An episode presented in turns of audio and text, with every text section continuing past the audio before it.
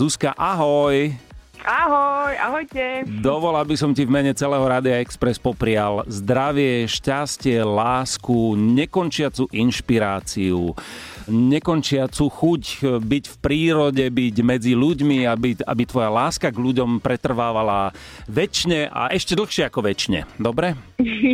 Ďakujem veľmi pekne, to si moc cením. Ďakujem, Maťko. Aj celému Expressu, ďakujem moc. Ako ty zvykneš oslavovať a zvykneš vôbec oslavovať?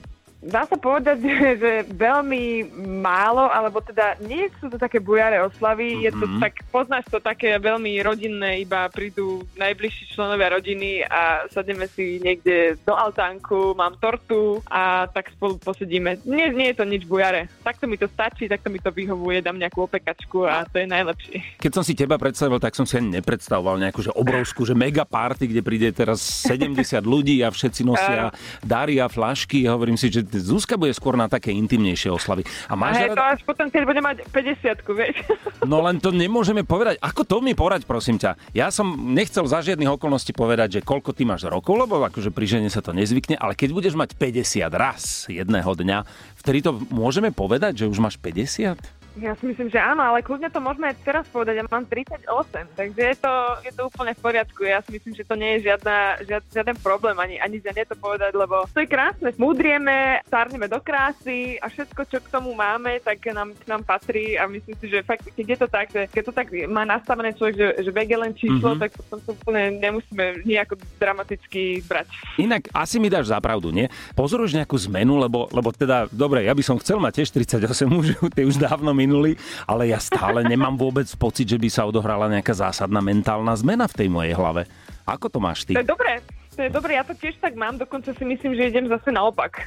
že nie ani, že, že by som nejak Aha. múdrala alebo star- starla, ale skôr sa ako keby vraciam a mám taký ten, mm, vieš, ono to asi prišlo vďaka tej ilustrácii, tak som Mhm. to vrátila tak hlavou do takého akože de- detstva trošku a do takej fantázie a ja si myslím, že každý by mal byť akoby také väčšie dieťa vo vnútri, lebo vtedy je taký zvedavý, hravý a život berie viac s ľahkosťou a, a je tu a teraz. Takže ja si myslím, že ja to mám a chcem si to e, nechať čo najdlhšie, ako sa len dá. Budem, budem si to pestovať, lebo to je, to je veľký poklad mať také dieťa vnútorné v sebe. Ja pevne verím, že teba a mnohých ľudí, ktorých takýchto poznám a sám sa medzi nich radím, že nás to bude držať až po ten deň, kedy proste zrazu príde tá zubatá a potom nás zoberie niekde preč a my sa budeme usmievať a, a, a ako som povedal svojim deťom, že napíšte mi na náhrobný kameň, že zomrel vo veku nedožitých mentálnych 30 narodenín. Áno, je to tak.